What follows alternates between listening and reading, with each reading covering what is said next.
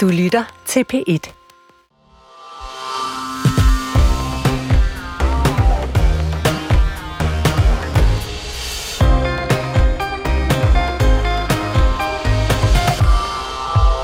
Martin Lidegaard, velkommen til p Debat. Tak skal du have. Formand for Radikale Venstre. Radikale Venstre, I siger, det er på tide med et øh, børneløfte. Hvad er det for et løfte? Jamen, det handler om at løfte de ressourcer og den tid, som vi øh, samlet set bruger på vores børn, uanset om det handler om den tid, vi får mulighed for at bruge derhjemme, for eksempel ved en forælder går på deltid, eller den tid, vi vælger at bruge i den offentlige sektor i vores daginstitutioner og folkeskole, som vi gerne vil løfte markant. Og hvem er det så, der skal øh, arbejde mere for, at det her det kan lade sig gøre? Ja, vores forslag er, at vi beder de ressourcestærke ældre om at tage et nap mere, når ungerne er fløjet fra redden, og de måske har tid og kræfter, og at de også får mulighed for at gøre det.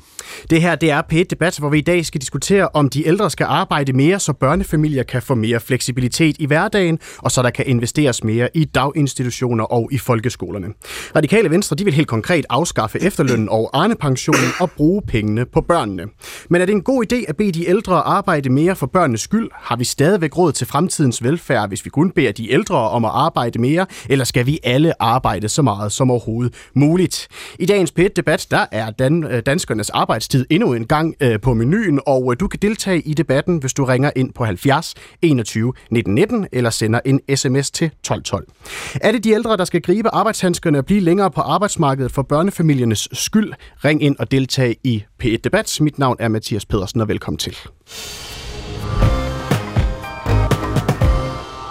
Nå, Martin Lidegaard, tilbage til dig. Du har jo skrevet en øh, længere kronik i Politiken i den her uge, hvor du ligesom stempler ind i debatten om danskernes arbejdstid, som jo følte rigtig meget i øh, 2023.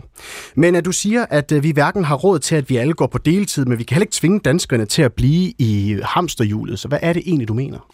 Jeg mener, at for de fleste mennesker er det jo sådan, at der, hvor man har virkelig travlt og har svært ved at få enderne til at mødes, det er, når man får børn og skal have karriere og børn og parforhold til at gå op i en højere enhed.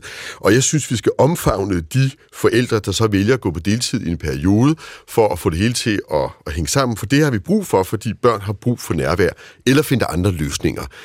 Til gengæld, for at kunne give den fleksibilitet til vores børn, også hvis man vælger som forældre at gå 100% på arbejde, begge parter, og aflevere sine børn i daginstitutionen, så skylder vi, synes vi, at investere de penge øh, i vores daginstitutioner og folkeskoler, der gør det muligt, og man kan aflevere sine børn med god samvittighed. Mm. Den fleksibilitet vil vi gerne overlade til de enkelte børnefamilier, men hvis det skal hænge sammen, og vi fortsat skal have medarbejdere nok til daginstitutionerne, eller plejehjemmene, eller hospitalerne, så tror jeg, vi kommer til at bede de ressourcestærke ældre i Danmark mm. om at arbejde nogenlunde lige så lang tid, som deres jævnaldrende gør i Norge og Sverige. Og, og det, det venter vi lige et, et kort øjeblik med, men det her med, at du siger, at vi hverken kan tvinge danskerne til at blive i hamsterhjulet, og øh, vi, kan, vi kan heller ikke tvinge folk til at hvad skal man sige, gå op på fuld tid, men alle kan heller ikke gå deltid. Er det ikke sådan lidt, lidt radikalt at stille sig derinde i midten? Nej, ved du hvad? Altså, jeg, jeg har kigget undrende på den her debat. Ikke? Altså, I den ene ekstrem øh, siger Kåre Dybvad, at man skal være stolt over at komme og hente sine børn som nogle af de sidste, og, øh, og at gå i frontalangreb på, øh, på familier, der har indrettet sig lidt anderledes i en periode, for at få tid til deres børn. Det kan jeg slet ikke genkende mig selv i. Jeg synes, man skal have den frihed som forældre og tilrettelægge sit familieliv og børnelivet for sine børn præcis, som man synes er det rigtige. Og på den anden side har vi så alternativet, der siger, at alle skal ned på 30 timer. Det kan jeg heller ikke se mig selv i. De fleste af os lever livet sådan, at vi har behov for at kunne prioritere vores børn i en periode, og det kan vi gøre på forskellige ledere og kanter. Mm. Og til gengæld synes vi faktisk over tid i et liv, at det vil være muligt for de fleste af os, som ikke er nedslidte, at levere lidt mere i den anden ende. Og det, det, det synes jeg er en ret øh, klar prioritering. Det er det, vi kalder generationskontrakt. Og hvorfor er det øh, relevant at begynde at tale om skoler, daginstitutioner, børn osv., når vi snakker om, hvordan vi indretter vores arbejdsmarked? Jamen, det er fordi, at når vi kigger på vores daginstitutioner og folkeskoler, så har vi ikke prioriteret dem nok i de seneste 20 år. Der bliver stadigvæk skåret hårdt på den almene folkeskole i Danmark. Det er stadigvæk daginstitutioner, der ofte står for, når der er kommunale besparelser Altså, vi mangler udlærte pædagoger, faglærte, folkeskolelærer, og det er for os fundamentet i det danske velfærdssamfund, at vi tager hånd om alle børn og giver alle børn lige muligheder tidligt i deres liv. Det er jo også en god investering for samfundet, mm. fordi hvis man får fat i udsatte børn tidligt, er det der, vi har størst chancer for at få gode liv ud af dem. Og hvorfor er det relevant at nævne det her, når vi diskuterer arbejdsformer og danskernes arbejdstid? Det er det, fordi at vi synes, der er behov for at tage en prioriteringsdiskussion. Altså det er ikke bare et spørgsmål om, som nogle røde partier siger, vi kan det hele. Det tror vi ikke, vi kan. Vi tror, vi er nødt til at sige, at vi giver et fokus der, hvor det batter noget for samfundet og for de enkelte familier. Øh, men omvendt synes jeg altså heller ikke, at vi bare kan ved med at skrue op for hamsterhjulet for børnefamilierne. De er hårdt presset i forvejen. De skal have mulighed for i en periode at trække vejret og heldige sig det, der er allervigtigst for dem, nemlig mm. deres børn. Og I skriver, du skriver så i den her øh, kronik i politikken, at I vil finansiere det sådan helt konkret ved at afskaffe efterløn og arnepensionen. Hvorfor er det de ældre, der nu skal til at arbejde mere for, at det her det kan lykkes? Det er fordi, at når vi kigger på de ældre i Danmark øh, og sammenligner os med de andre nordiske lande for eksempel, så har vi utrolig mange tilbagetrækningsordninger i Danmark, før vi kommer til folkepensionen. Og er det et problem? Og også, ja, det er det jo, fordi det betyder, at ældre i Danmark alt andet lige arbejder øh, kortere tid, og det vil sige, altså for os er det en prioritering. Vi synes, det, der gør mindst ondt, hvis man skal sikre den arbejdskraft og økonomi, vi skal have, det er at bede de ressourcestærke ældre. Vi siger samtidig, og det er vigtigt for mig at sige, at seniorpensionen, mm. som er målrettet de nedslidte ældre, den vil vi bevare, eventuelt også forbedre, for det skal selvfølgelig være sådan, uanset hvilken baggrund du har, hvis du er nedslidt, og uanset hvilken alder du har, skal du have mulighed for at træde ud inden for Så det radikale venstres øh, politik, at børnefamilierne de skal ud, i, ud af hamsterhjulet, og så skal vi have de ældre ind i hamsterhjulet? De ældre, der kan og vil, for der er en vigtig dimension der, der hedder, at vi har også udbredt aldersdiskrimination. Der er mange ældre, der gerne vil blive, seniorer, der gerne vil blive. Vi ved, at hvis man bliver arbejdsløs i midten af 50'erne, er det faktisk svært at få et nyt arbejde. Altså, Men vi, ved, vi, du, vi, ved du om dem, som søger øh, Arne-pension, om det er nogen, der egentlig i virkeligheden hellere gerne vil være blevet på arbejdsmarkedet? Nej, de søger selvfølgelig Arne pension, fordi de vil ud. Men det jeg ved er, at hvis du spørger folk, der går på efterløn i dag, føler du dig nedslidte, så er det 12 procent af dem, der selv svarer, at de føler sig nedslidte, og for Arne pensionen er det 24 procent, der svarer, at de føler sig nedslidte. Og ja, der siger jeg så, jeg synes dem, der ikke er nedslidte, de måske skulle blive et par år længere ind til folkepensionsalderen, sådan så vi har råd til at prioritere børnefamilien Så man skal først trække sig tilbage fra arbejdsmarkedet, når man er blevet nedslidt?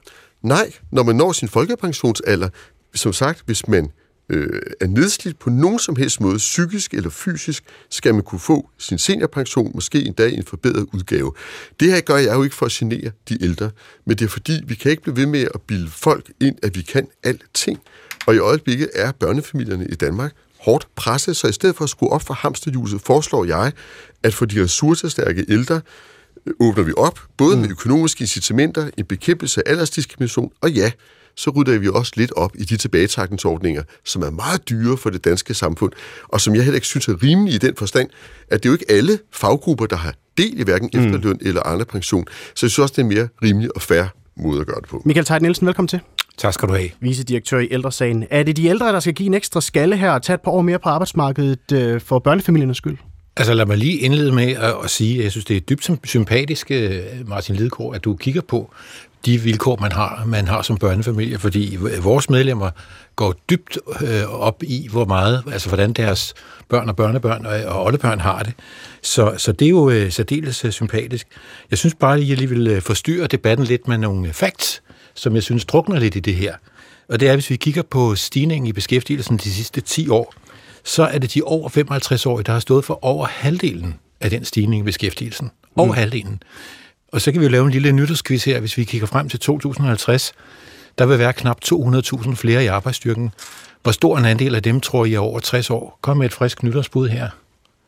Det kan være, Martin Lidegaard har et frisk 102 procent. Det vil sige, at det er, det er de, altså mere end hele stigningen kommer fra nogen, der er over 60 år. Så øh, seniorerne og de ældre, de øh, bidrager altså i enormt øh, omfang til øh, den stigende beskæftigelse, hjælper på de offentlige finanser, hjælper til at, at skabe en god, mm. øh, stabil finanspolitik, og er en del af løsningen til øh, at få tilstrækkeligt med arbejdskraft. Og nu spørger øh, Martin Lidegaard og Radikale Venstre ikke, om der er lidt flere af, af de ældre, nogle af dem, som er på nogle af de her førtids, eller hvad hedder det, øh, tilbagetrækningsordninger, som for eksempel Arne-pension eller efterløn, ikke kan lige uh, tage arbejdshandskerne på og give et nyk mere? Jeg vil også lige gøre opmærksom på, at vi har udsigt til en stigende folkepensionsalder, og vi ser ud til, at Danmark får den højste øh, pensionsalder i, i hele, EU, hele EU. Så jeg synes på sæt og vis, øh, Martin Lidegaard, at du lidt øh, løber en åben dør ind. Fordi vi er Hvad er det for en åben dør? At den her stigning i beskæftigelsen blandt ældre, den er i fuld flor.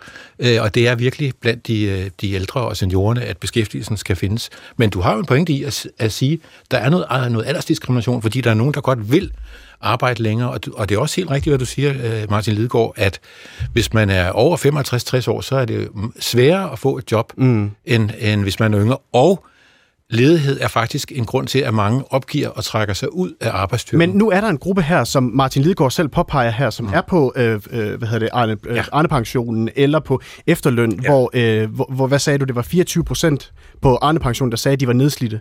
Ja. Øh, så det vil sige, at der er jo en, en, en større gruppe her, som, som ja. måske ikke er nedslidte, som sagtens kunne tage et nyk mere på arbejdsmarkedet. Hvorfor skal de ikke det?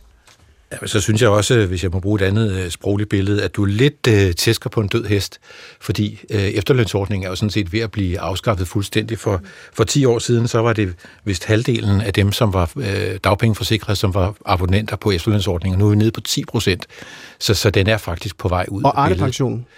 Ja, Arne-pensionen er blevet, er blevet indført, og vi vil godt advare imod, at man ligesom laver alt for meget ballade med, hvilke tilbagetrækningsordninger der er og ikke er. Jeg tror, man kommer meget længere ved at sige, at vi skal have et arbejdsmarked, som tager godt imod øh, erfarne medarbejdere, bruger den modenhed og livserfaring og de kompetencer, som de har. Og nu har vi jo lige fået mm. i finansloven for, for 23 et nyt videnscenter, som kan hjælpe os til at få nedbrudt nogle af de aldersbarriere og nogle af de fordomme, der er.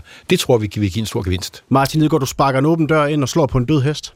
Altså, når vi kigger på, øh, hvor længe vi arbejder i Danmark, hele den her diskussion handler jo op til folke, øh, undskyld, øh, folkepensionsalderen. Mm. Og jeg kunne godt tænke mig at vende det her på hovedet. Øh, vi har, synes jeg, i dansk politik en ulykkelig tradition for at kigge på de ældre generationer som en byrde.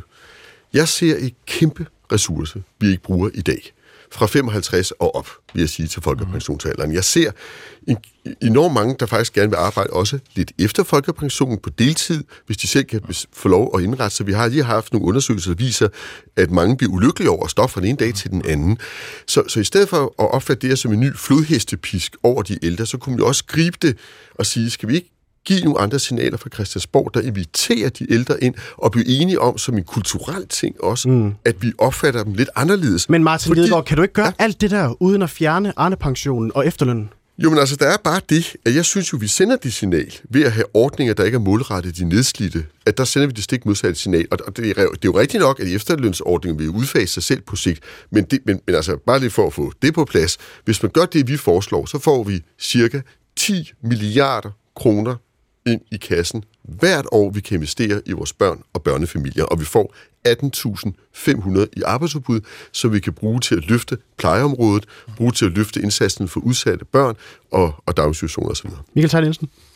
Ja, så vil jeg, jeg vil nu også lige sige en anden ting, og det er, øh, altså det er jo fint, at du snakker familiepolitik, men, altså, og børnefamilier. Men hvor er bedsteforældrene og oldeforhindrene henne i, øh, i din familiepolitik? Fordi det der, det der er også en observation, det er, at mange af dem, som du gerne vil have til at arbejde mere, de har måske en ægtefælle, som har begyndt at demens, som de skal passe derhjemme. De har en mor, der skal flytte på plejehjem. De har en far, der er syg og ikke får noget hjemmehjælp. Og borgmestre og kommunaldirektører landet over siger, nu må familierne komme ind i kampen. Vi har ikke råd, vi har ikke noget personale. Nu skal I selv passe jeres gamle forældre. Og det vil altså sige, at du, du øh, taler om en generation, som har en masse ressourcer, ja, men som også er noget af en sandwich-generation, hvor de både har øh, stigende øh, tilbagetrækningsalder, de har børn og børnebørn, der skal, hvor de børn der bliver syge og skal hentes og så videre, og de har gamle forældre, der, som de også skal hjælpe. Så der er, jo, øh, der er jo bud efter dem, og det er jo på på, på en måde meget godt, men altså man kan jo også stille for mange krav. Kort svar, Martin Lidegaard. Øh, det anerkender jeg. 100 procent. Altså den kæmpe indsats, der allerede bliver lagt. Men, men det, der er sket de seneste 20-30 år, er jo, at vi bliver ældre og ældre. Og det er også derfor, at vi arbejder mere. Men det har altså også betydet, at 95 procent af de ekstra penge, vi har kastet ind i vores sundhedsvæsen, de er gået til plus 65-årige. Det er der jo god grund til. Det betyder bare, at det kun er 3 procent, der er gået til de tidlige forebyggende indsatser, som vi ved, at dem, der er bedst både for det enkelte menneske, men også for samfundet. Hvis vi nu gjorde det, vi foreslog, og fik taget hånd om flere tidlige liv, så tror jeg faktisk, at der bliver mere luft, både i plejevæsenet, i mm. sundhedsvæsenet, alle de dagsordner, vi deler, Michael, for mm. ældreforsorgen, yes. der vil blive mere plads, hvis vi turer mm. ja. også prioritere børnene. Godt. Kort kommentar. Jamen, det, en kort kommentar, det er, at øh, nu siger Martin Lidegaard børneløftet. Man kan jo sådan set sige, at med med øh, velfærdsreformerne i 2006 og 2011, der gav det samlede politiske etablissement, det gav sådan set et ældreløfte, som sagde, det kan godt være, at vi bliver ældre, men nu skal I arbejde nogle flere år, og til gengæld sørger vi for, at der er en god ældrepleje. Og hvordan er det så gået med det?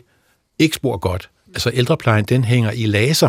Så jeg synes, at øh, hvis vi skal kigge på familiepolitik, så skal vi øh, opfylde vores løfter, ikke kun over for børnene, men også over for ældre. Godt, og øh, jeg har øh, to politikere fra Christiansborg, en repræsentant for erhvervslivet, som vi skal hilse på lige om et øjeblik, men først vil jeg gerne bede jer alle sammen lige om at tage jeres høretelefoner på, fordi I skal lige hilse kort på øh, Vibeke, som har ringet ind på 70 21 19 19 fra Greno af. Velkommen til, Vibeke. tak skal du have. Hvad hedder det? Øh, nu vil jeg jo sige, at det der med de ældre, det er jo os, der har skabt det velfærdssamfund, som ganske langsomt er blevet udhulet. Og jeg kan jo erkende, at vi ældre, vi passer både børnebørn, og vi passer forældre. Og vores gamle forældre, fordi at der ikke er ordentlige pasningsordninger, fordi at de ældre ikke har god hjemmehjælp og pasning. Det er det, vi har arbejdet for hele vores liv. Alt stiger. Alt bliver givet. Der er ikke noget folkepension, der stiger. Og vi... Det er meget svært at leve for en folkepension. Og, vi og så vil jeg sige, apropos de ældre, jeg er 72 år gammel. Jeg har arbejdet siden jeg var 18 år. Jeg har fire børn i daginstitution. Jeg synes, at det er en skændsel at tale om, at vi skal arbejde mere, og børnefamilierne skal have hjælp og hist og pist. Selvfølgelig skal de have hjælp. Der skal være nogle bedre pasningsordninger. Vibeke. Og alle de der træk, tilbagetrækningsordninger. Hver eneste gang jeg tjener penge, så bliver jeg trukket i mit grundbeløb i min folkepension. Hvad er incitamentet for, at vi skal arbejde? Godt, bliv hængende, Vibeke. Du, Vibeke, Vibeke, Vibeke, jeg er nødt til at stoppe dig. Vibeke, jeg er nødt til lige at stoppe ja. dig, fordi du, skal lige, du får lige, altså lige et svar fra Martin Lidegaard fra Radikal Venstre. Altså først ja. og fremmest vil jeg sige, at vi foreslår ikke på nogen måde at skære hverken i folkepension eller plejeindsatser på Nej, plejehjem eller noget som helst.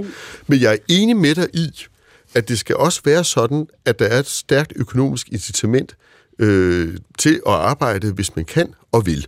Og hvis du er 72 år, så har du derfor længst afstået din værnepligt. Hvis du stadigvæk har lyst, er jeg enig med dig i, at vi skal gøre alt, hvad vi kan, for at det ikke bliver trukket fra din folkepension.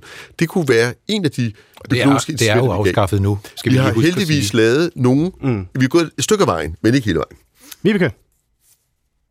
Ja, det får jeg jo ikke meget gavn af, for du kan jo nok regne ud, at når man er 72 år gammel, så bliver man ikke ved i sundhedsvæsenet til man er 82, vel?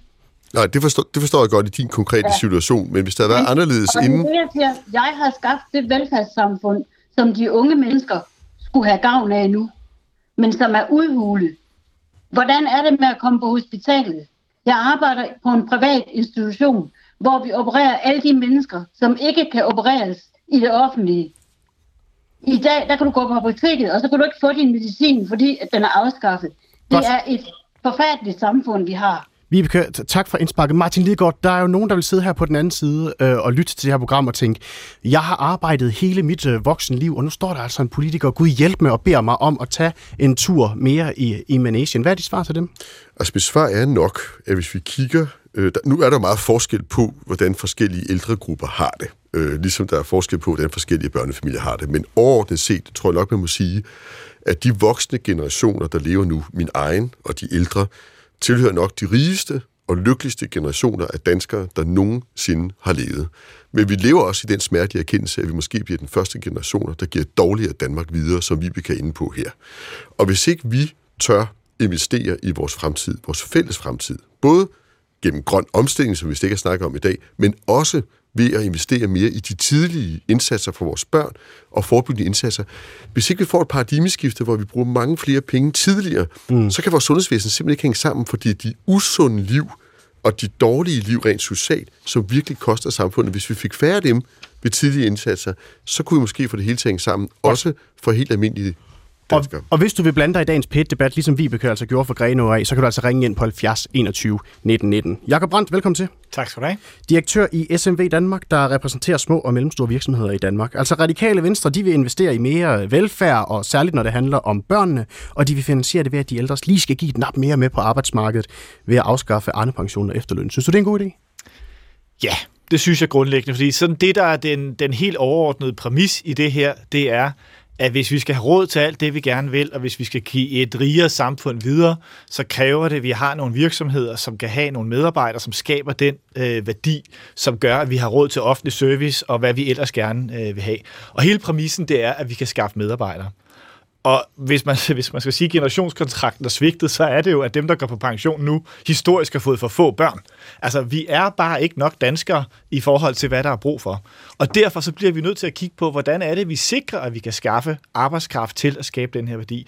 Og derfor er vi i erhvervslivet af den overbevisning at sige, at det er ikke sundt at sætte velfungerende øh, mennesker, som godt kan arbejde uden for arbejdsmarkedet før pensionsalderen. Vi har en pensionsalder, som er det, vi ligesom har besluttet som samfund, det er her, man mm. arbejder til, øh, og så skal man sådan set kunne, øh, kunne blive på arbejdsmarkedet. Så er det jo opgaven for os som virksomheder sammen med medarbejderne at skabe nogle arbejdspladser, hvor du kan blive, og hvor du ikke bliver nedslidt. Og det er jo det, der kan ligge som noget af det sympatiske i, i de radikales forslag, det er, mm. der er måske faktisk unge eller yngre mennesker, som knækker nakken på arbejdsmarkedet psykisk, fordi det er meget, meget hårdt i den her børneperiode, og som vi faktisk ender med at sende uden for arbejdsmarkedet, måske allerede i en mm. 40 år. Men, og det vil faktisk øh, være en positiv øh, værdi i det her. Jakob Brand, de virksomheder, som du repræsenterer, står de klar til at, at kunne levere nogle jobs til øh, personer, som er fyldt øh, 61 år, har været på arbejdsmarkedet i over 40 år? Ja, det gør de i meget høj grad, og de små og mellemstore virksomheder er faktisk i meget høj grad dem, som holder fast på, på seniorerne, og faktisk også har medarbejdere, som tyt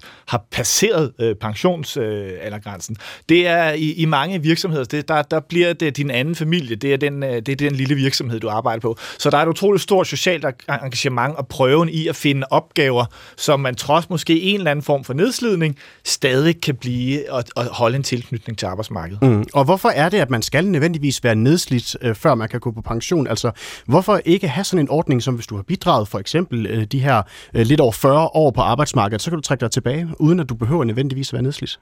Jamen, det er jo den model, vi nu har valgt øh, at have i Danmark, øh, hvor vi skattefinansierer vores sundhedsvæsen, vores uddannelsesvæsen, vores øh, offentlige service. Så hvis det er den model, vi har, så bliver vi bare alle sammen nødt til at bidrage, hvis vi kan. Ellers så skal vi jo have en meget mere forsikringsbaseret løsning, som man ser i USA, hvor du selv sparer op til din alderdom, selv sparer op til din sundhed, selv forsikrer dig mod alt muligt andet. Det er et helt andet system, som jeg ikke tror ret mange danskere vil have i helt udstrakt grad. Men jeg tror da godt, man kunne begynde at kigge på, om man kunne have en større privat inddragelse øh, på noget af det. Men, men det er en helt anden diskussion. Altså, når vi er der, hvor vi er nu, så må vi sige, så forpligter vi os til, hvis vi kan, at bidrage. Mette Thiesen, velkommen til. Tusind tak. Familieordfører for Dansk Folkeparti. Er der behov for at bede de ældre om at blive lidt længere på arbejdsmarkedet, hvis de altså kan? Altså jeg vil starte med at sige, at øh, i Dansk Folkeparti, der mener at vi skal lave et familieløfte. Øh, og det handler også om de ældre. Øh, og øh, de ældre, som har bygget vores samfund op igennem et langt liv, det er ikke dem, der skal spændes hårdt for vognen. Dermed ikke sagt, at vi ikke skal skabe et langt bedre og langt mere fleksibelt arbejdsmarked, sådan som man har lyst til at blive noget længere, hvis det er det, man har mulighed for. Der er det offentlige altså en af de store sønder, de er rigtig dårlige til at holde på deres medarbejdere, når de passerer nærmest de 50, øh, og rigtig, rigtig dårlige til at tilbyde nogle fleksible øh, løsninger. Øh, så de kunne starte med at og, og, og, hvad skal man sige, gå i gang der. Hvis vi gør lige så godt som Norge, jamen så vil vi have 66.000 flere i beskæftigelse. Øh, så, så der er bestemt rum for forbedring. Så Men selvfølgelig en af de, en, kunne starten så være, at man sender et signal, øh, som Martin Lidegaard her siger, at nu fjerner vi øh, Arne-pensionen, og så kan man altså vente på sin pensionsalder, eller man kan få en tilbagetrækningsordning, hvis man altså ikke længere kan holde til at gå på arbejde. Nej, fordi præmissen er forkert, og jeg synes faktisk, det ligger rigtig meget i, øh, udover at der gik lidt zoologisk have i det før med flodheste og heste og alt muligt andet. Øh, jeg synes, der ligger en forkert præmis i, og, og Martin siger det egentlig meget, øh, meget rammende, øh, at de ældre er en ressource, der skal bruges. Og det bryder mig simpelthen ikke om. Det her det er mennesker, der har arbejdet hele deres voksne liv. Dem, der har lyst til at give en ekstra tørn, de skal selvfølgelig have en mulighed for det. Og dem, der har, øh, har lyst til at trække sig tilbage øh, ved den her Arne-pension, de skal selvfølgelig have det, det. Så der skal være lidt gulerod også til dem, der har mulighed for at lyst til at, at blive. Og jeg er altså bare nødt til at sige, at hvis vi skal finde nogle penge, så kan man jo kigge på det fedt lag af djøffere, der er generelt i det offentlige. Altså i staten alene, der har man fra 2011 til 2021 brugt mere, der bruger man mere end 9,4 milliarder ekstra simpelthen på mangfoldighedskonsulenter og verdensmålskonsulenter og alt muligt mm. andet shop. Så, så det handler jo grundlæggende set også om at kigge på, hvordan bruger vi øh, pengene fornuftigt. Men, men, men jeg de... synes, vi er nødt til at sikre, hvis vi skal kigge på rent konkret i forhold til familierne, jamen så er vi meget optaget af i Dansk Folkeparti, som Danmarks Familieparti selvfølgelig, hmm. øh, at sikre, at man kan gå hjem og passe sine børn de første vigtige år. Lave en fradragsordning eller noget andet, som er gældende for alle. Altså, vi har også foreslået bedstes første sygedag, sådan så man også kan, kan gå med sin gamle mor på sygehuset, hvis det er det. Øh, ja. familiebiler, kunne man have noget ung pige i huset, et eller andet den stil. Alle sådan nogle løsninger, som kunne gøre det. Fordi det er ikke alle, der er lige så heldige som jeg. Jeg var skolelærer, da jeg fik mine børn. Men, og, men Mette Thiesen, det Jacob Brandt her siger for SMV Danmark, det er, at vi har indrettet et system, hvor det ligesom er meningen, at folk de skal gå på arbejde for, at vi kan betale øh, vores skat, så vi har øh, en velfærdsstat, der ligesom kan blive finansieret. Det er den samfundskontrakt, vi ligesom har indgået. Når vi nu ser en, en situation nu her, hvor vi bliver færre og færre øh, på arbejdsmarkedet, og der bliver, altså vi føder færre og færre børn, øh, er der så ikke behov for at tage nogle andre midler i brug, og så få nogle af de ældre til at blive længere på arbejdsmarkedet? Jo, gennem fleksible arbejdsvilkår. Altså, det, her, det handler ikke om at, at tage noget fra dem, som har bygget vores samfund op. Men kan vi holde til som samfund at have en Arne Plus, eller ikke en Arne Plus-ordning, en Arne Pensionsordning, hvor øh, 25 øh, procent siger, at de kun føler, altså, det kun er 25 procent, der føler sig nedslidt? Ja, selvfølgelig kan vi det. Øh, men hvis jeg, lad, jeg kunne godt tænke mig at se de tal, hvis det var, at man havde noget et arbejdsmarked, som reelt set havde så fleksible vilkår, som man faktisk, når man kom måske op i alderen, kunne sige, at jeg har måske kun en fire dages arbejdsuge eller en tre dages arbejdsuge, så kan jeg godt bidrage noget længere. Og vi har brug for de her erfarne kræfter i den grad. Så jeg synes hellere, at vi skal, vi skal kigge på det. Øh, jeg kommer meget gerne med, med forslag. Der er også 33 milliarder i forfejlet øh, udlændingepolitik osv. om året. Vi kan finde pengene alle mulige andre steder. Vi skal ikke banke de ældre oven i hovedet. Vi skal sikre en familiekontrakt. Vi skal sikre danske børnefamilier langt bedre. Og hvis vi gør det, hvis vi sikrer, at de ikke hænger fast i det mm. socialdemokratiske hamsterhjul øh, på grund af et massivt skattetryk og, og meget, meget rigide rammer, øh, jamen så har, tror jeg også, de langt de fleste måske også begynder at tænke over flere børn osv. Men det er fordi, det er det, den stat, der ja. fylder så meget, der har skabt det her. Jakob Brandt, SMV Danmark.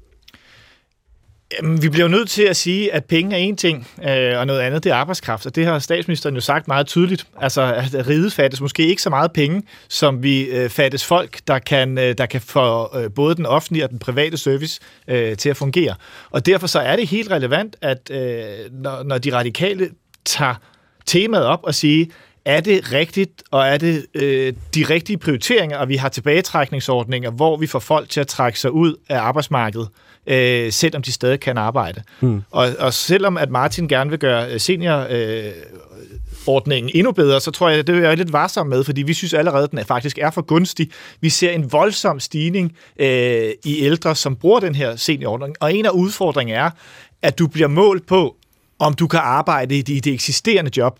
Og hvis du ikke kan varetage for eksempel jobbet som murarbejdsmand, så kan du komme på en, på en seniorpensionsordning. Men det kunne jo godt være, at du kunne blive buschauffør, eller du kunne blive pedel, eller du kunne et eller andet. Der synes vi måske, det er bedre at lave en arbejdsprøvning og sige, kan du bidrage øh, på andre måder øh, til samfundet, så tror jeg faktisk, det er bedre, både for den ældre øh, og for, øh, for samfundet. Kort kommentar med det, Thyssen, du markerede.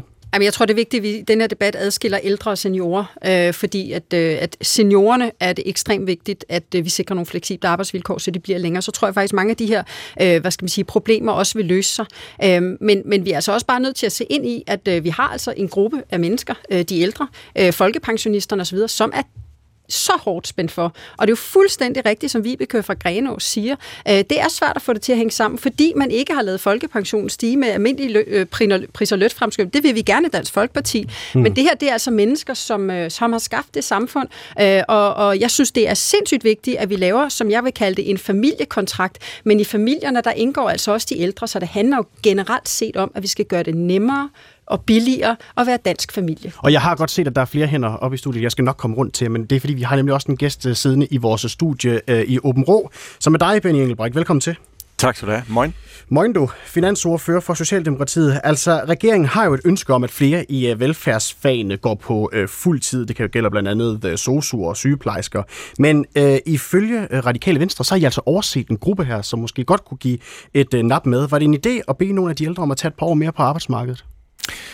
Jeg synes, det er en rigtig god idé at øh, bede de mennesker, som har øh, ressourcerne, og ønskerne og, og kræfterne til at gøre det, øh, om at, at blive længere på arbejdsmarkedet.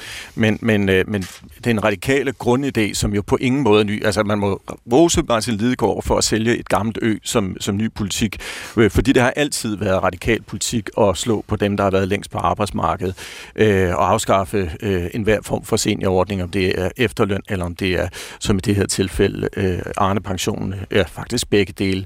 Øh, det er der jo intet nyt i radikale vel. Øh, de prøver altid at pakke det ind i en ny indpakning. Det, der er øh, sandheden, er jo, at når man er startet på arbejdsmarkedet i en tidlig alder, som 16 år efter folkeskolen, jamen så er man altså bare i en situation, hvor, hvor man også har udtjent sin, øh, sin, øh, sin værnepligt, øh, hvor man har været med til at skabe velfærdssamfundet, hvor man ikke har trukket stort på uddannelseskontoren. Hvorimod, hvis man nu eksempelvis har taget en, en, en lang videregående uddannelse, øh, det kunne være Farouk, øh, øh, afsluttet sin kandidat som 27-årig, hmm. jamen så er det jo sådan set rimeligt nok, at man siger til folk, hør, skulle, øh, skulle I ikke lige prøve at overveje, om man kunne blive lidt længere? Og, og så ikke gøre det ved at, at piske dem, men ved i stedet for at give dem nogle gulerødder.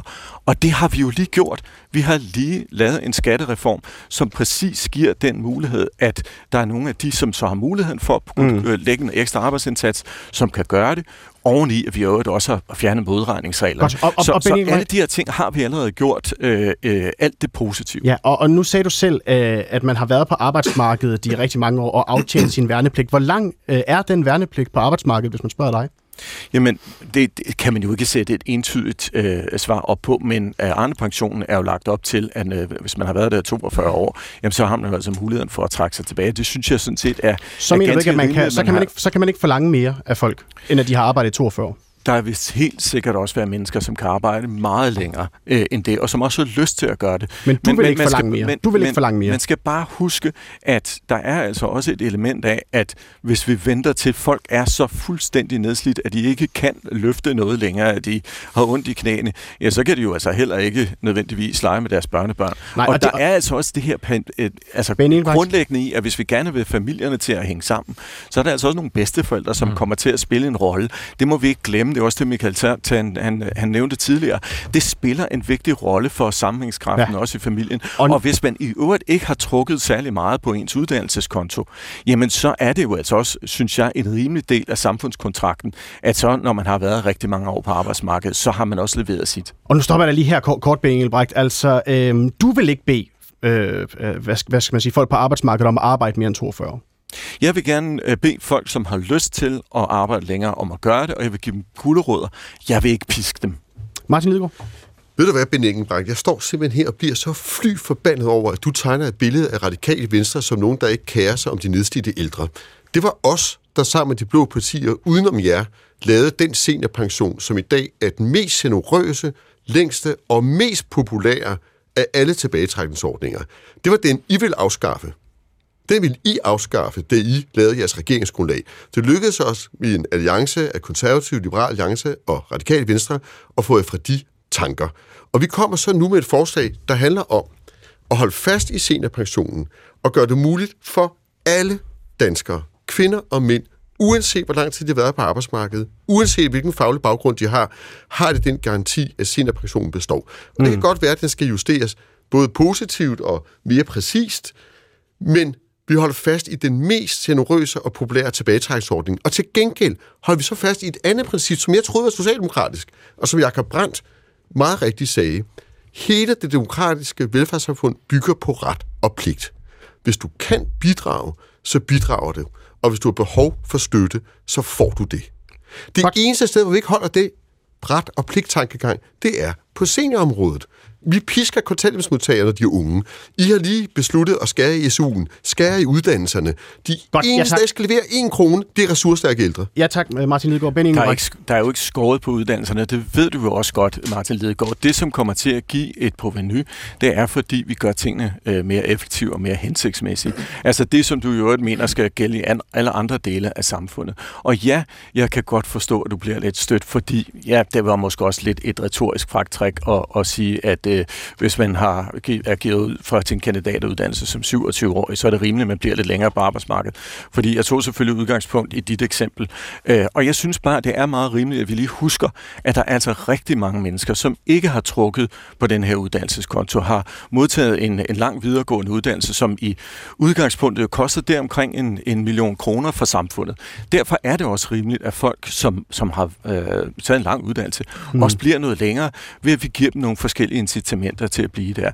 Men hvis man er startet som en 16-17-årig på arbejdsmarkedet, ikke har trukket øh, langt på uddannelseskontoen, så må man altså også sige, så har man faktisk også udtjent sin, uh, sin værnepligt, og ikke mindst, hvis man så også samtidig har muligheden for stadigvæk at kunne levere noget til familien, for eksempel ved at hente øh, børnene de dage, hvor øh, det kan være svært for familien til at øh, hænge det sammen med børnebørnene, så er det kun en rigtig god, et rigtig godt bidrag. Vi tager lige en runde rundt om bordet, for der har været mange fingre i vejret øh, undervejs, så vi skal lige alle sammen nu have et ord først. Michael øh, Tejt Nielsen, øh, vicedirektør i Ældresagen først. Jamen tak skal du have. Øh, jeg synes, det er vigtigt at huske på her, at øh, vores politikere, vores øh, gode og dygtige politikere, I er jo sådan set ikke kun politikere, I er jo på en måde også arbejdsgivere. Øh, og jeg, jeg tager lidt fat i det, du var inde på med det, og det er, at der er rigtig mange steder i den offentlige sektor, hvor man simpelthen øh, ser skævt til folk, når de får øh, gråt hår eller mister det, og så ryger man altså som nogle af de første.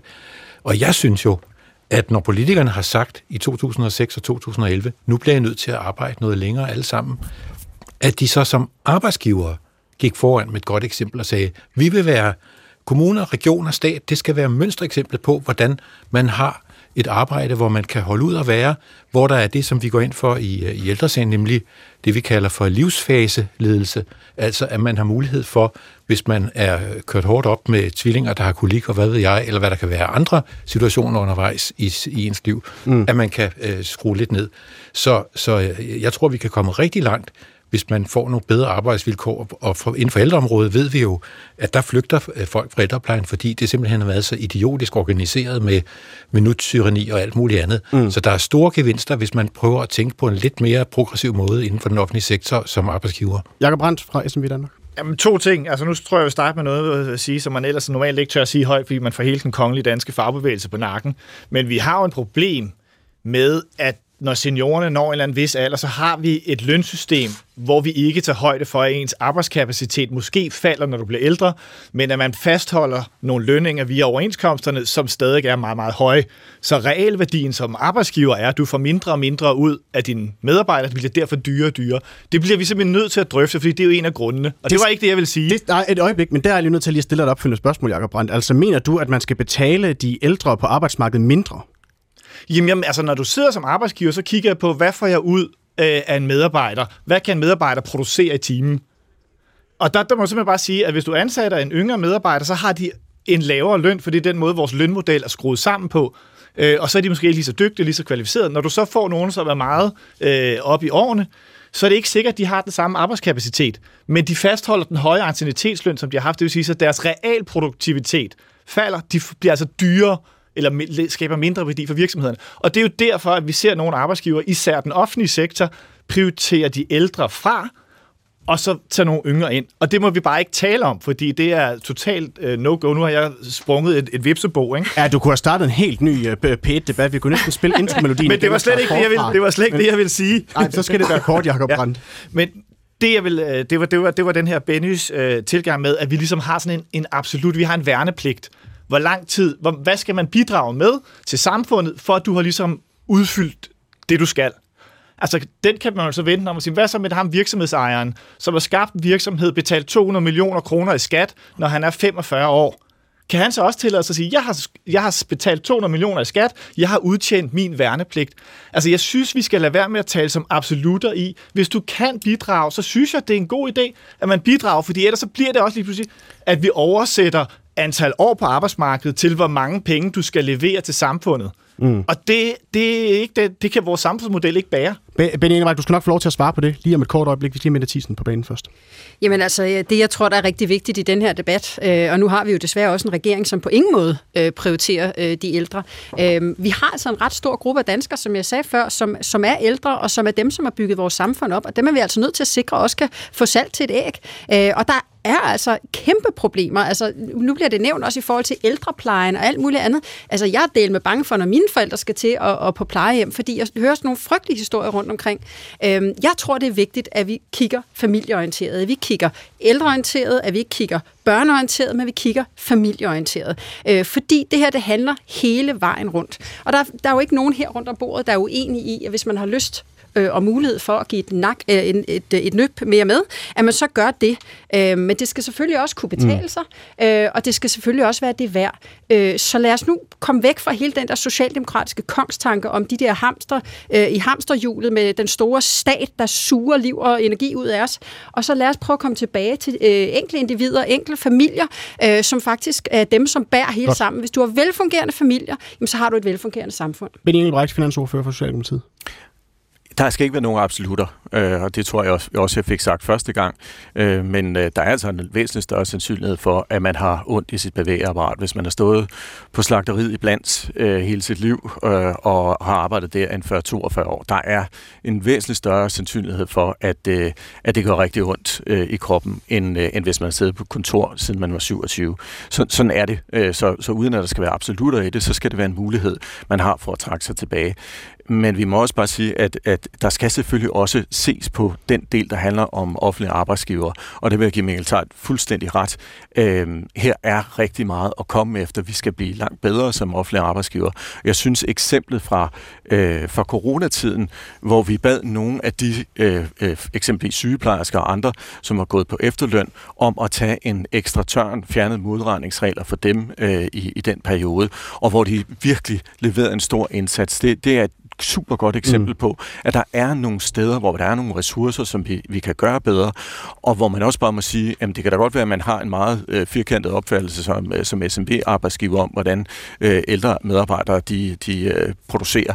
Men man skal ikke tage fejl af, at produktivitet handler også om, hvor mange fejl laver man, og en, øh, en øh, erfaren medarbejder laver altså bare færre øh, fejl, øh, og er langt mere fleksibel i øvrigt i forhold til, hvornår man kan møde ind.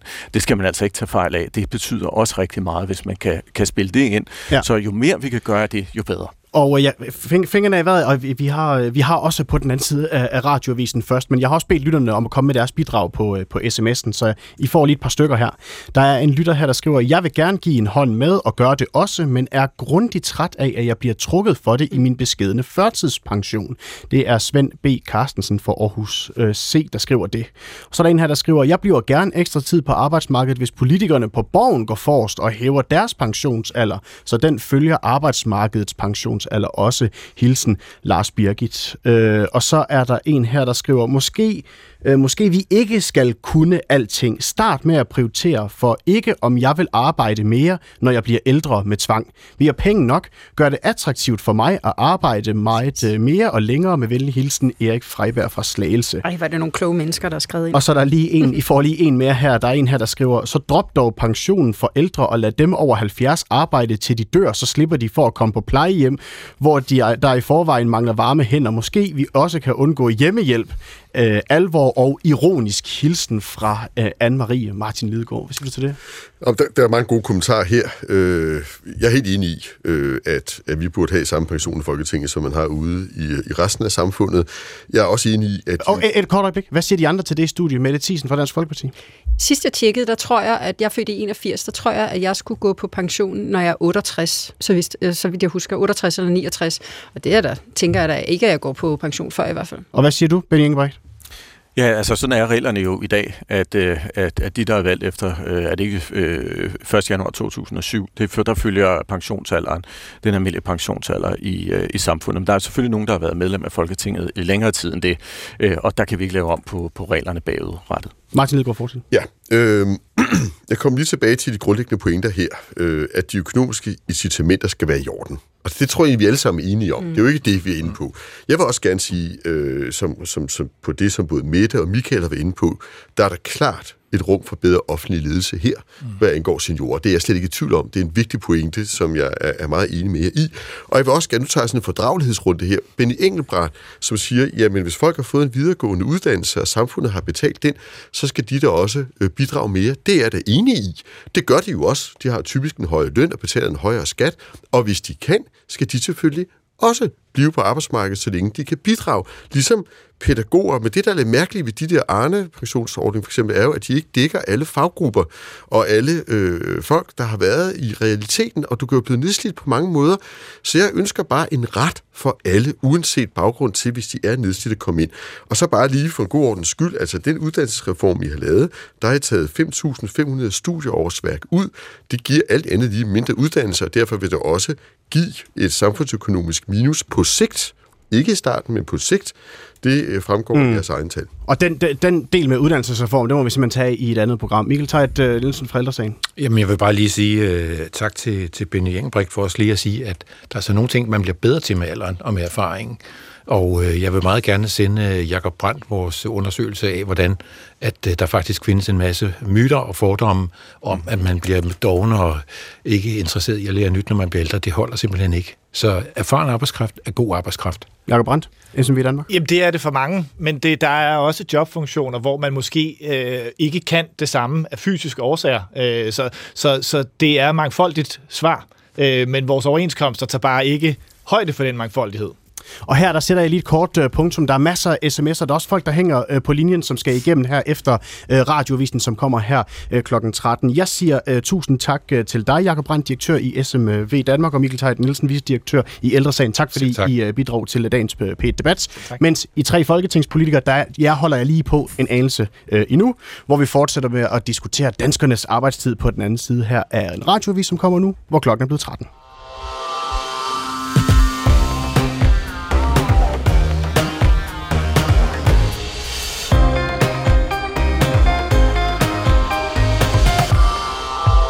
For det første tror jeg, at vi skal aflive øh, en lidt sejlivet myte, der er ved at opstå, nemlig at det at gå på arbejde øh, nødvendigvis skal være lystbetonet. Vi skal alle, alle voksne i Danmark skal stå op om morgenen og bidrage til det her samfund ved at gå på arbejde. Ja, statsminister Mette Frederiksen har altså gjort det klart, at hun mener, at vi skal arbejde så meget, som øh, vi kan, men måske er der nogen, der skal arbejde lidt mere, så andre kan få større frihed. Det mener formanden for Radikale Venstre, Martin Lidegaard. Helt konkret så ønsker han, at de ældre skal tage større ansvar og arbejde mere for børnenes skyld. Børnefamilien skal nemlig have mere frihed til at tilpasse deres liv sådan, at de bruger mest mulig tid sammen. Og efterlønnen og pensionen, den skal afskaffes til gavn for børnene naturligvis, det skriver han altså i en kronik i politikken. Er det på tide, at vi taler om en ny generationskontrakt, hvor børnene er første prioritet? Jeg vil gerne høre fra jer, der lytter med i dagens P1-debat. Øh, vil du arbejde mere, så børnefamilierne kan få større frihed? Ring ind på 70 21 19 19 eller send en sms til 1212. Du skal bare skrive P1, lav et mellemrum og så din besked. Mit navn er Mathias Pedersen, og velkommen tilbage til P1-debat. Og en af de lyttere, som har ringet ind øh, til os øh, i dag, og altså har øh, hængt på hen over radiovisen, det er dig, Peter Jærskov fra Værløse. Velkommen til. Jo, tak skal jeg have. Øh, først vil jeg lige sige, at det er lidt ærgerligt, at øh, Jacob Brandt smuttede, fordi øh, som jeg ser problemet det her, det er, at øh, politikerne kan gøre meget lidt ved det. Jeg skal lige kort rise min egen situation op. Siden jeg er fyldt 50, øh, har jeg søgt 500 jobs. Øh, jeg har fået et, som jeg også mistede på grund af organisatoriske omlægninger. Øh, og det betyder så, at jeg har været tre år på dagpenge, og det vil jeg ikke unde nogen som helst. Og det jeg oplever, det er ikke noget, som øh, ret med politikere kan gøre ret meget ved. Undtagen inden for mit eget fag kommunikation, som er det værst ramte, der kan I roligt nedlægge halvdelen af alle uddannelsespladser. Det jeg så oplever, og det er både hos offentlige og private arbejdsgivere, det er en utrolig konservatisme. Det afslag, jeg mest får, det er, at øh, nej, der kom lige en fra en styrelse, der ligner vores. Der kom lige en fra et virksomhed, der ligner vores, som er 2% tættere på. Ellers du har fantastiske kvalifikationer. Ikke desto mindre, så har jeg nu gået her tre år og brugt øh, det offentlige penge, øh, hvilket jeg på ingen måde synes om, udover hvad det har haft alle mulige andre konsekvenser, øh, rent personligt. Så, og derfor er jeg lidt træt af at høre politikere, der snakker om, hvordan får vi de 68-årige til at arbejde mere, når der er masser af 50-årige, nu er jeg mit eksempel er ekstremt, mm. men der er rigtig mange 50-årige, som jeg møder. Det tager lang tid, før de kommer i job igen, hvis de har fundet deres job. Der går nemt 3, 4, 5 måneder, øh, og, og, det, og, øh, før de lykkes at få et job. Og, så er der nogen, der spørger, hvorfor måske skulle du finde noget andet at lave? Det har jeg også prøvet. Jeg vil hjertens gerne væk fra kommunikation, men her der er den, nye, den anden konservatisme, at der er ikke ret mange arbejdsgiver, der er parat til at proppe penge i i, øh, i ældre medarbejdere, selvom jeg har 10-15 år mm. tilbage, mm. hvor jeg både kan og vil bidrage. Jeg er sund og rask, jeg har to lange uddannelser, hvilket så også gør, at dagpengesystemet ikke må gøre andet for mig, end at slå mig oven i hovedet Godt. Øh, og piske mig med krav. Peter Jaskov, bliv hængende. Martin Lidegaard, Ja. du er jo stadigvæk med os her, formand for Radikale Venstre. Altså nu vil I afskaffe Arnepensionen og efterlønnen, og få nogle af de øh, øh, 60-årige til at arbejde øh, lidt længere. Var det egentlig ikke idé at måske prøve lige at starte med at hjælpe Peter Jerskov og nogle af de andre, som måske har svært ved at finde arbejde først? Jo, jeg tror også, jeg går en del ud af i første halvleg at sige, at øh, bekæmpelsen af aldersdiskrimination, det at øh, bruge folk, der har ressourcer til øh, at få den omskoling og at skabe en kulturændring, ikke mindst. Og det er jo det, Peter har fat i her. En kulturændring på de offentlige arbejdspladser og en kulturændring på de private arbejdspladser. Det er en afsindig vigtig del af det. Og bare for, måske jeg udtrykker mig uklart, dem vi snakker om her, det er seniorerne, som Mette også præciserede før, altså inden folkepensionsalderen, mm. hvor vi i Danmark har utrolig mange, der ikke arbejder i forhold til Norge og Sverige. Og en del af det skyldes aldersdiskrimination, og en anden del skyldes, det tror jeg også, vi kan blive enige om, at vi har flere tilbagetrækningsordninger. Det skyldes begge dele, og derfor skal begge dele Og adresseres efter mig. Og hvorfor, ja, hvorfor, er det vigtigt, hvorfor er det vigtigt så at starte nu her også med at afskaffe de der, nogle af de der tilbagetrækningsordninger, i stedet for at fokusere mere på Peter Jerskov, der har ringet ind her? Jamen, fordi at, at det er en kompleks problemstilling. Hver eneste se, seniorer, der ikke er i arbejde, har sin historie, og jeg tror, det handler både om større fleksibilitet, som Mette lige nåede at viske her, øh, det handler om at rydde op i de her tilbagetrækningsordninger, og så handler det om en kulturændring, som helt rigtigt, vi, vi politikere har en forbandet pligt til at sætte den dagsorden, blandt andet ved at rydde op i tilbagetrækningsordningerne, hmm. men det er ude på arbejdspladserne, det skal ske. Peter Jerskov? Jamen, det er jo fuldstændig korrekt, og det er også derfor, jeg er ked af, at der kun er politikere tilbage, fordi det, jeg siger, det er ikke noget, I kan gøre ret meget ved. Vi har den danske model, det er et marked, og for ikke ærgerligt også, at Jacob Brandt smuttede, øh, fordi så siger han, at vores lønninger er for høje. Selvom jeg går ud og siger, okay, øh, og, og jeg kan arbejde solen sort, det er ikke det, men selvom jeg var parat til at acceptere en, løn, en, en lavere løn, så siger arbejdsgiveren, ah, ved du hvad, det tror vi sgu ikke på. Du smutter lige så snart, du får et bedre tilbud, og så er jeg ude igen. Men, men, Øh, det, det sker lige så meget. Og igen, min situation er ekstrem, men jeg siger, det er et bredere problem i min aldersgruppe. Døf har jo, øh, som er min fagforening, har jo et øh, indsats for 60 plus-årige. Den kan de roligt sætte ned til 50 plus-årige. Mette Thiesen fra Dansk Folkeparti, altså er der overhovedet noget, I politikere I kan gøre øh, i forhold til den situation, som Peter står i? Det eneste politikere har gjort, det er at stramme dagpengesystemet, så det er endnu mere, du er skyldig indtil det modsatte bevis. Dagpengesystemet er, er, er gearet til, er, er, har, har som udgangspunkt, at du er ufaglært og arbejdsværende. Øh, og, og tusind tak, fordi du ringer, Peter. Øhm, jamen, jeg synes, Peter har nogle super gode pointer. Øh, og som jeg også sagde før, så er det så ekstremt vigtigt. Altså, det, som vi kan gøre som politikere, det er selvfølgelig, øhm, og, og det er jo fuldstændig rigtigt, som Peter siger, nu er, er Jakob gået fra SMV Danmark, men, men, øh, men lad os bare være fuldstændig ærlige og sige, den store synder, det er det offentlige, det er staten. Altså, det er Nej, dem, der er dårlige. arbejds- de private er lige så slemme med det, det kan jeg lige så godt sige dig. Det er fuldstændig det samme hos de private. De er om end endnu mere konservative.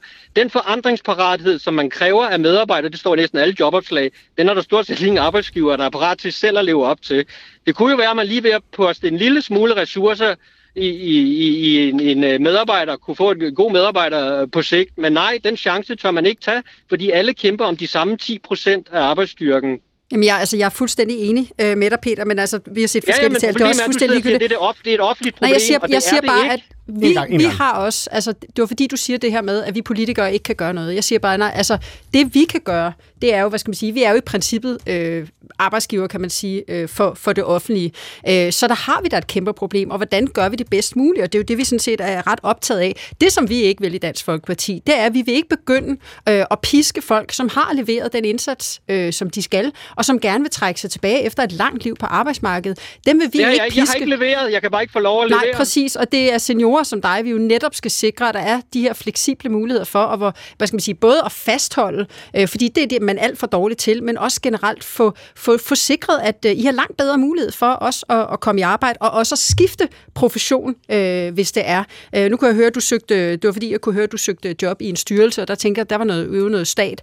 Øh, men, øh, men, men altså, der skal jo også være langt bedre mulighed for, at man også kan, kan, kan ændre, hvad skal man sige, retning Godt. undervejs i livet. Peter Ja, det er Jerskov. Lad, lad mig for eksempel give et eksempel. Jamen, Vores Peter Jerskov, Peter Jerskov, Peter okay. jeg er ked af det. Vi, Ja. vi, kan, ikke- vi kan ikke nå mere, fordi at, øh, vi skal også nå andet her i programmet, men du skal i hvert fald have tusind tak. Tusind tak for Jeg dit siger bidrag. mange tak. Selv tak, Peter. Jeg napper også lige et øh, enkelte par sms'er her, inden vi øh, skal videre til øh, vores øh, nye gæst her. Der er en her, der skriver, sæt pensionsalderen tilbage til 67 og gør alle de penge, man tjener derefter skattefri.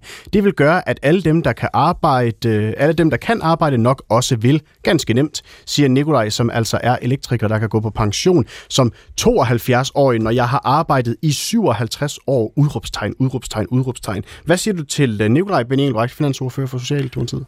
Jamen, det er jo blandt andet derfor, vi har lavet ordninger, som, som sikrer, at man vil kunne trække sig tidligere tilbage, hvis man ikke føler, at man kan arbejde længere. Og det, er, det er jo også derfor, vi skal have den slags ordninger. Hvad med ideen om at øh, gøre men, de der penge skattefri, efter man, øh, når man har passeret pensionsalderen? Men det er præcis derfor, vi i forbindelse med den skattereform, der netop er blevet lavet, har indført en, en forøget bonus for de, der bliver længere på arbejdsmarkedet. Altså hvis man har øh, muligheden for at gøre det, så kan man så øh, trække en bonus, og i årene op til, øh, at man øh, når frem til folkepensionsalderen, så har man også også et øh, forøget beskæftigelsesfradrag. Men den er jo nærmest ikke eksisterende, Benny. Øh, det, er det, forøget beskæftigelses, det er jo forøget beskæftigelsesfradrag. Øh, det er en ganske udmærket mulighed for at kunne fastholde nogen, som har, har lyst til det i årene op til pensionsalderen. Det er Godt. peanuts, desværre. Der, kom, der kommer lige en sms mere her, inden vi skal videre. Hvis man skulle tage de radikale venstre seriøst om, at de vil gøre noget for børnefamilierne, så kan det undre, at man var med til at fjerne stor bededag. Vi er en børnefamilie, hvor vi er to voksne, der skal på arbejde, mens de to små har fri fra skole. Det er jo håbløs prioritering. Den dag kunne I godt have givet os et pusterum. Med venlig hilsen, Martin Grønborg fra Herning. Nå, Martin Lidegaard, du vil gøre det mere fleksibelt, mere tid til børnefamilierne, men I alligevel har lige taget en øh, fridag fra danskerne og bedt dem om at stille sig ind i hamsterhjulet en dag mere. Den går ondt. Det kan jeg så godt sige lige ud. Og at øh, de diskussioner, vi havde i vores gruppeværelse, de gik præcis frem og tilbage på det her. Og når vi i øh, for et år siden øh, valgte alligevel øh, at stemme for, så skyldes det jo simpelthen, at vi mangler i den grad øh, medarbejdere, ikke mindst øh, i den offentlige sektor, pædagoger og lærere, og vi på det tidspunkt havde svært ved at finde et flertal for andre måder. Det her det er jo så et andet bud et andet sted i livet men, på, hvordan man kan skaffe ja, det. Men, men, Martin men det er bare for at forklare, ja, hvorfor vi endte retorik, med at stemme for. Men, jeg men det er rigtigt. jeg spørger dig om noget her. Din retorik i den her kronik her i politikken, det er, at man skal give familierne et pusterum. De skal have bedre tid til at prioritere deres tid. Alligevel så har du været med til at fratage de præcis samme familier en fridag. Jamen, jeg fortæller det dilemma, jeg synes, det er. Fordi vi kan jo ikke advokere for samtidig at få bedre daginstitutioner og folkeskoler, hvis ikke vi kan anvise medarbejdere og finansiering. Men jeg havde da klart heller, det sagde vi også dengang, klart heller gjort de ting, vi foreslår nu, hvis vi kunne få flertal for det. Det er da meget mere rimeligt. I det hele taget vil jeg sige, at den generationsprofil, der er samlet set på regeringen, hvor man stort set skaffer alt arbejdsudbud og finansiering ved at tage fra øh, de unge, øh, og i det her tilfælde også mest fra børnefamilierne, men ikke beder de ressourcestærke ældre om at bidrage med en time eller krone. Det synes vi er en helt skæv generationsprofil. Så hvis, nu man kan, hvis, hvis, man kan, hvis man kan gå, få gennemført noget af det, som du lægger op til her, Martin Lidegaard, vil radikale så være åbne over for så give danskerne store bededag tilbage igen? Jeg tror ikke, det er et valg, vi, vi kommer til at kunne få og tage. Øh, men i princippet kan Hvorfor man ikke det? Altså, det er, dig, der, det er jo jer, der er lovgiver, kan man sige. Jamen altså, hvis regeringen kommer med det tilbud, så vil jeg da bestemt overveje det seriøst. Vil du det? Hvis, hvis, øh, hvis regeringen... Øh, jeg kan jo spørge Benny, om de er med på den. Altså, jamen, nu spørger, nu spørger ja. lige dig. Vil du være med på den, hvis der kan jo samle sig et flertal til at indføre Stor Bededag igen? Vil radikale så være klar til at stemme for det? Hvis vi kunne få de reformer, vi peger på i stedet for, og det er jo derfor, vi kan ikke bare lade som om, der ikke er behov for medarbejdere. Vi kan heller ikke love børnefamilien guld og grønne skove i daginstitutioner og folkeskoler, mm. hvis ikke vi seriøst og ansvarligt kan anvise, hvordan vi skaffer de penge og medarbejdere. Og derfor endte vi med at stemme, som vi gjorde. Men kunne vi få et nationalt kompromis om børneløftet? Og der kom nogen, der sagde, kunne vi så ikke tage det her med ind også, så vil jeg da ikke afvise det på forhånd, men det vil være forudsætningen. Så hvis der kommer et, det kunne for eksempel være et andet flertal efter, øh, efter valget, som har en anden reformdagsorden, øh, som du finder interessant, så kan danskerne måske godt se frem til at få stor bededag tilbage igen. det kan jeg desværre ikke stå og love. Jeg, jeg, jeg ser slet ikke den mulighed her nu, så jeg vil ikke stå og foregå noget, men nu spørger du teoretisk set, hvis man lavede en reformpakke... Jeg spørger bare, hvad du synes. Kunne du godt finde på at give ja, danskerne jeg siger, jeg siger, at hvis vi kunne få, hvis der var et stort flertal af Folketinget, der vil gå ind i hele den reformdagsorden, vi præsenterer med den generationsprofil, men betingelsen var, at det er på kastet ind, ja, Og så tror jeg lige, vi sætter et punktum her for Stor Bededag også, fordi det er endnu en, en helt ny øh, P1-debat, vi kunne få lavet øh, på, baggrund øh, af det, for vi har altså en ny gæst her, som har stået tålmodigt og ventet øh, i kulissen. Velkommen til, Benjamin Bøgen Pedersen. Velkommen til. Tak. Du er bestyrelsesmedlem i det, der hedder Saga. Kan du ikke bare lige kort forklare til dem, der ikke ved, hvad Saga er? Prøv lige at forklare, hvad det er. Jo, Saga er en partineutral ungdomsbevægelse øh, til de mange engagerede unge, der har en holdning til den retning, samfundet bevæger sig i, men som ikke endnu er repræsenteret i sådan, den klassiske ungdomspolitik. Øhm, så vi vil bare styrke den unge generations stemme, og så sikre os, at der er nogle flere politiske prioriteter, der, der på en eller anden måde også er i de unges favør. Og det her med øh, øh, radikale venstre foreslår nu, at øh, den ældre del af befolkningen ligesom lige tager et, øh, et ansvar, tager et nyk mere på arbejdsmarkedet for at styrke øh, børnene og børnefamilierne. Hvad tænker du om den idé? Øhm, altså, vi har den holdning, at vi har en unge generation, der arbejder røv ned af bukserne, og, øhm, og uddanner sig hurtigere og hurtigere, også med, med krav fra politikerne, kan man sige. Og samtidig er vi også den generation, der med stor sandsynlighed står til at blive fattigere end vores forældre. Også den første generation. Øhm, så vi har altså blandt andet meget svært ved at spare op til vores ejerbolig. Vi ved allerede nu, at inden for de seneste 40 år er det, er det halveret de unge førstegangskøbere.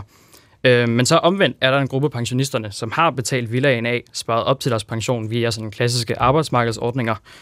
Øhm, og så har de måske endda også en stor formue og kapitalindkomster. Øhm, og de modtager altså alligevel de her 6.000 kroner fast i folkepension. Ja, og ved du hvad, da vi ringede til jer i går for mm. at spørge, om I havde en holdning til den her debat her, vi talte om, at radikale venstre, de vil afskaffe øh, efterlønnen og Arne-pensionen, så kom øh, I selv med det forslag på banen, der handlede om, at man skulle se lidt på folkepensionen. Prøv lige at forklare, hvad det er, I mener der. Ja, altså vi mener bare grundlæggende, at man skal have en mere behovsbaseret tilgang til pensionerne. Øhm, så er det så med specifikt i udgangspunkt i folkepensionen her. Men vi ønsker, at den på en eller anden måde bliver mere behovsbaseret med den betydning, at man kan gøre den afhængig af, af indkomst mere eller formuer. Øhm, for der er rigtig mange ældre, der har netop store, store formuer. Vi ved, at to tredjedel af den danske formue er blandt de plus 60-årige. Øhm, så der er simpelthen nogle ældre, der har for meget, hvis man spørger jer? Ja, og der er simpelthen nogle ordninger her, der simpelthen er alt for gunstige, øh, som man måske godt kunne kigge på, hvis man skulle finde pengene et eller andet sted. Ja, netop. Mette Thiesen, miljøordfører for Dansk Folkeparti. Hvad tænker du om det? Altså, kan man måske gå en anden vej og kigge på nogle af de fordele, som den ældre del af befolkningen måske allerede har, og måske kigge lidt på folkepensionen? Nej, det kan man. Jo, man kan lade den øh, stige med almindelig øh, pris- og lønfremskrivning, øh, som man jo ikke har gjort, øh, fordi at det fortjener vi sådan set. Der er rigtig, rigtig mange ældre, der ikke kan få tingene til at hænge sammen. Øh, så, øh, så jeg synes, det virker, det virker helt absurd øh, at, at sidde og snakke om at øh, tage, tage folks egne penge fra dem. Øh, men, øh, men vi kan da i stedet for kigge på, altså nu, nu synes jeg, det, det, det fremstår ekstremt privilegeret, at øh, man har det så hårdt som ung. Altså vi er en af de lande øh, overhovedet, øh, hvis ikke vi er det land, øh, som har de mest lukrative øh, altså SU-ordninger, øh, gratis uddannelse øh, og så videre. Altså, der, der, er altså, der er altså en diskrepans her. Det her det er mennesker, der har bygget vores samfund op øh, igennem et langt liv, har knoklet og som har bidraget, og som nu velfortjent øh, nyder deres otium. Og mange af dem, hvis man så øh, bliver så gammel, at man når at komme på plejehjem og så videre, får dele med ikke en særlig øh, god behandling, øh, så synes jeg, det er lidt paradoxalt, at man står som ret privilegeret ung øh, og, øh, og mener, at man skal tage penge fra dem. Benjamin Bøhm Pedersen. Ja, det er jo meget klassisk at blive kaldt privilegeret som ung i en debat, øhm, og der vil jeg gerne anfægte din pointe om, at det var nogle ældre, der ikke kan få det til at hænge sammen. Pointen er netop, at det er indkomst og formue bestemt, så det er ikke de ældre, der ikke kan få det til at hænge sammen, og vi er egentlig åbne over for, at nogle af midlerne eksempelvis kan styrke ældreplejen, så det, det er på en eller anden måde bare en omallokering af midler, der sikrer sig, at det er mere behovsbestemt.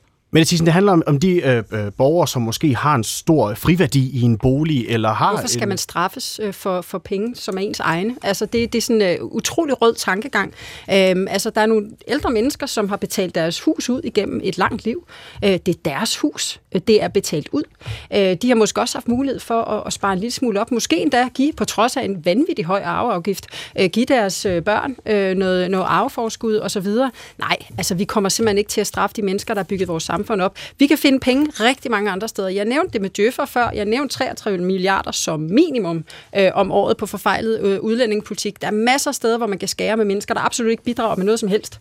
Øh, men, øh, men det kommer del med ikke til at være på Dansk Folkepartis mandater, at vi begynder at skære øh, i de ældre. Det er dem, der har bygget vores samfund op. Vi skal mm. være dem taknemmelige. Jeg tror bare, vi observerer bare en tendens til, at man konsekvent prioritere de ældre i beslutningerne, fordi det er en meget stor vælgergruppe, og så er det helt naturligt, at man som rationel politiker også tager højde for deres interesser. Men der er bare rigtig mange goder, du får som ældre, blot fordi du er ældre. Der er også, der er også rigtig mange goder, du får som unge. Ja, men den offentlige transport er dyrere, eller mindre dyrt for ældre, bare fordi de er ældre.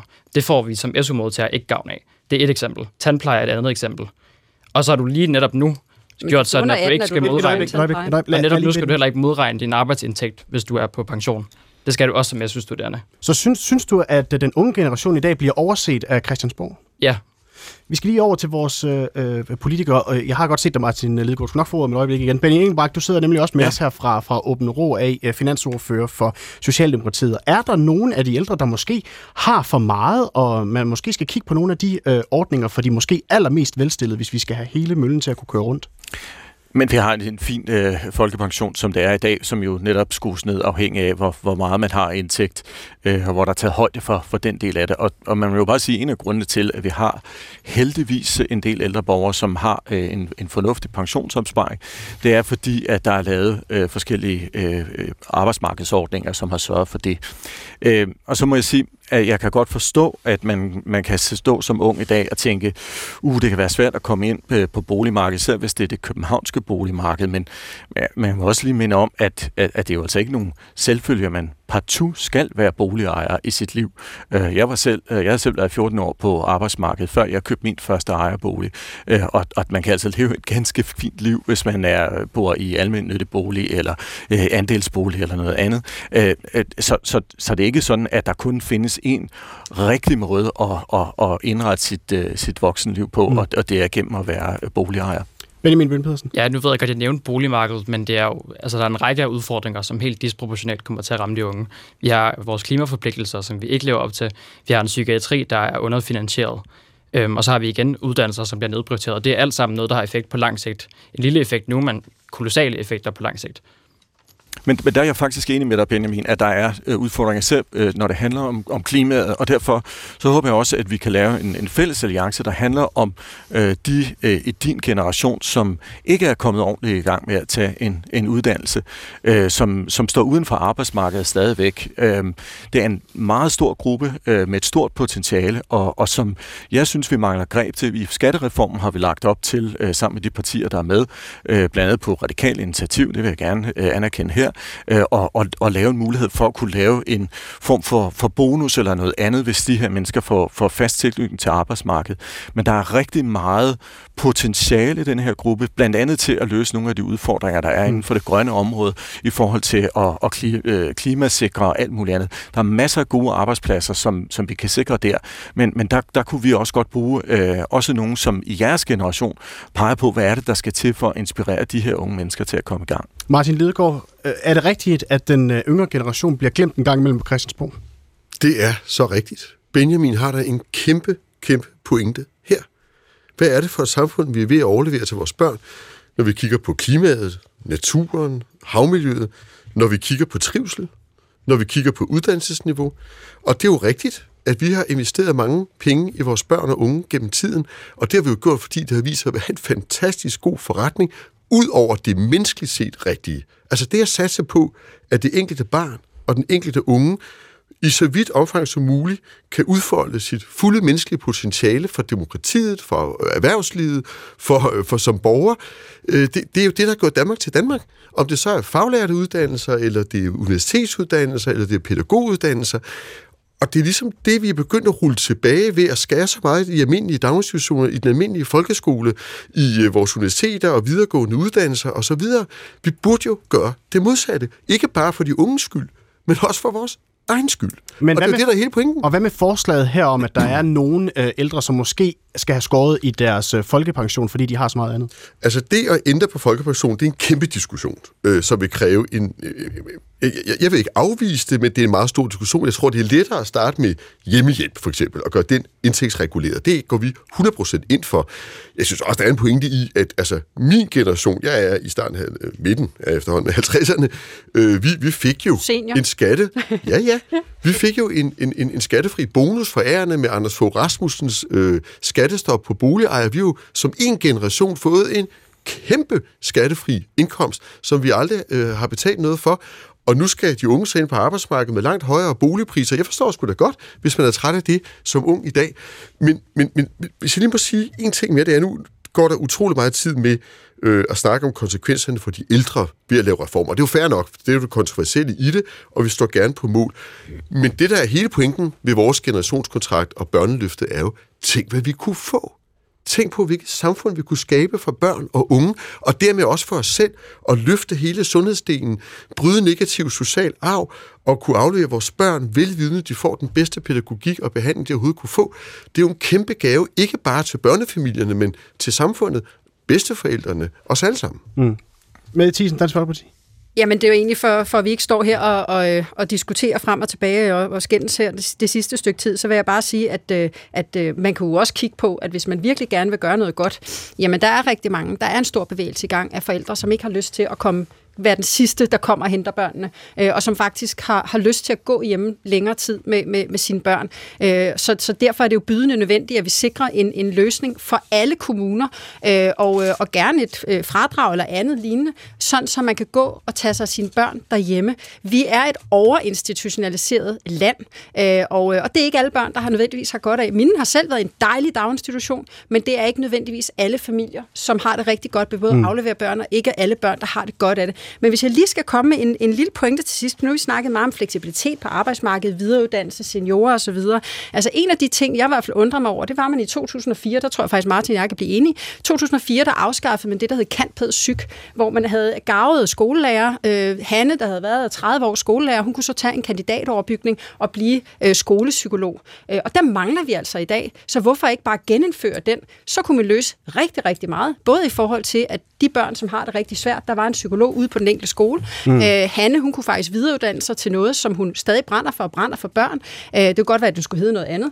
Øh, det er sådan set ligegyldigt, men det er bare for at sige, der er masser af muligheder for, det her er et konkret eksempel, at man kan udnytte, øh, hvad skal man sige, øh, hvad skal man sige, at folk får langt bedre udnyttet det potentiale, de har, mm. også igennem et liv, hvis men man noget af det, der var pointen her fra Benjamin Pedersen fra, fra, fra Saga af, var, at, øh, at man, har, man kan have en opfattelse af, at den unge generation lidt bliver glemt inde på Christiansborg. Er det noget, I tænker over i Dansk Folkeparti?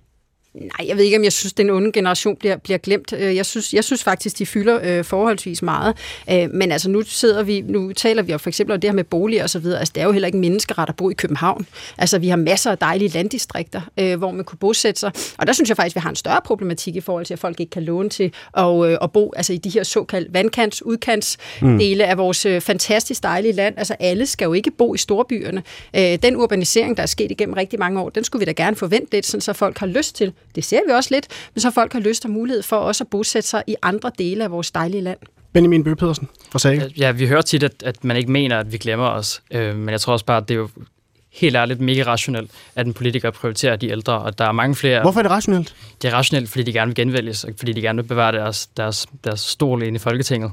Så på den måde, så kan jeg godt forstå det, og det er også derfor, at vi blandt andet også som Saga har den holdning, at vi, vi vil sænke valgretsalderen for at få flere unge til at kunne stemme, og også for at få politikerne sådan... Det kommer gudskelov aldrig til at ske, forhåbentlig. Benny Engelbrecht fra Socialdemokratiet, er I så optaget af Arne-pension og så videre, fordi at øh, det er der masser af stemmer i, og du gerne vil genvælges? Nej, det er fordi, at der er nogle mennesker, som faktisk har leveret deres del til, til, til arbejdsmarkedet, og som har leveret deres del af samfundskontrakten. Dem skal vi også huske. Men, øh, men til gengæld er der jo så nogen, vi gerne vil have til at arbejde lidt mere. Det er så dem, der, der kan det, som, er, øh, som har, har været længe på arbejdsmarkedet, men som har lyst til at give lidt øh, mere indsats. Og så skal vi altså ikke glemme, at der også er en stor del unge, som slet ikke er kommet ordentligt i gang. Og der mangler vi de rigtig gode løsninger mm. til at, øh, at sikre, at de kommer ud og blandt andet hjælper med den grønne omstilling. Det skal dele med være en kort øh, bemærkning bemærkning, Martin vi, vi, vi skal bare kigge på, hvad der er sket i dansk politik i de seneste år. Man har skåret PSU'en, man har taget studieårsværk ud. Altså, det er jo en generationsprofil, hvor det er de unge, der igen skal levere mere. Og ved hvad, lad os øh, fortsætte debatten en anden dag, men forløbig så skal I alle sammen have tusind tak, fordi I bidrog øh, til dagens øh, P1-debat. Alle sammen. Mit navn er Mathias Pedersen, og den her øh, udsendelse den blev sat sammen med hjælp fra Camilla Michelle Mikkelsen og Christian Flækner Gravholdt. Kan I have en god weekend, når I når dertil, og ellers så er øh, P1-debat tilbage igen i næste uge.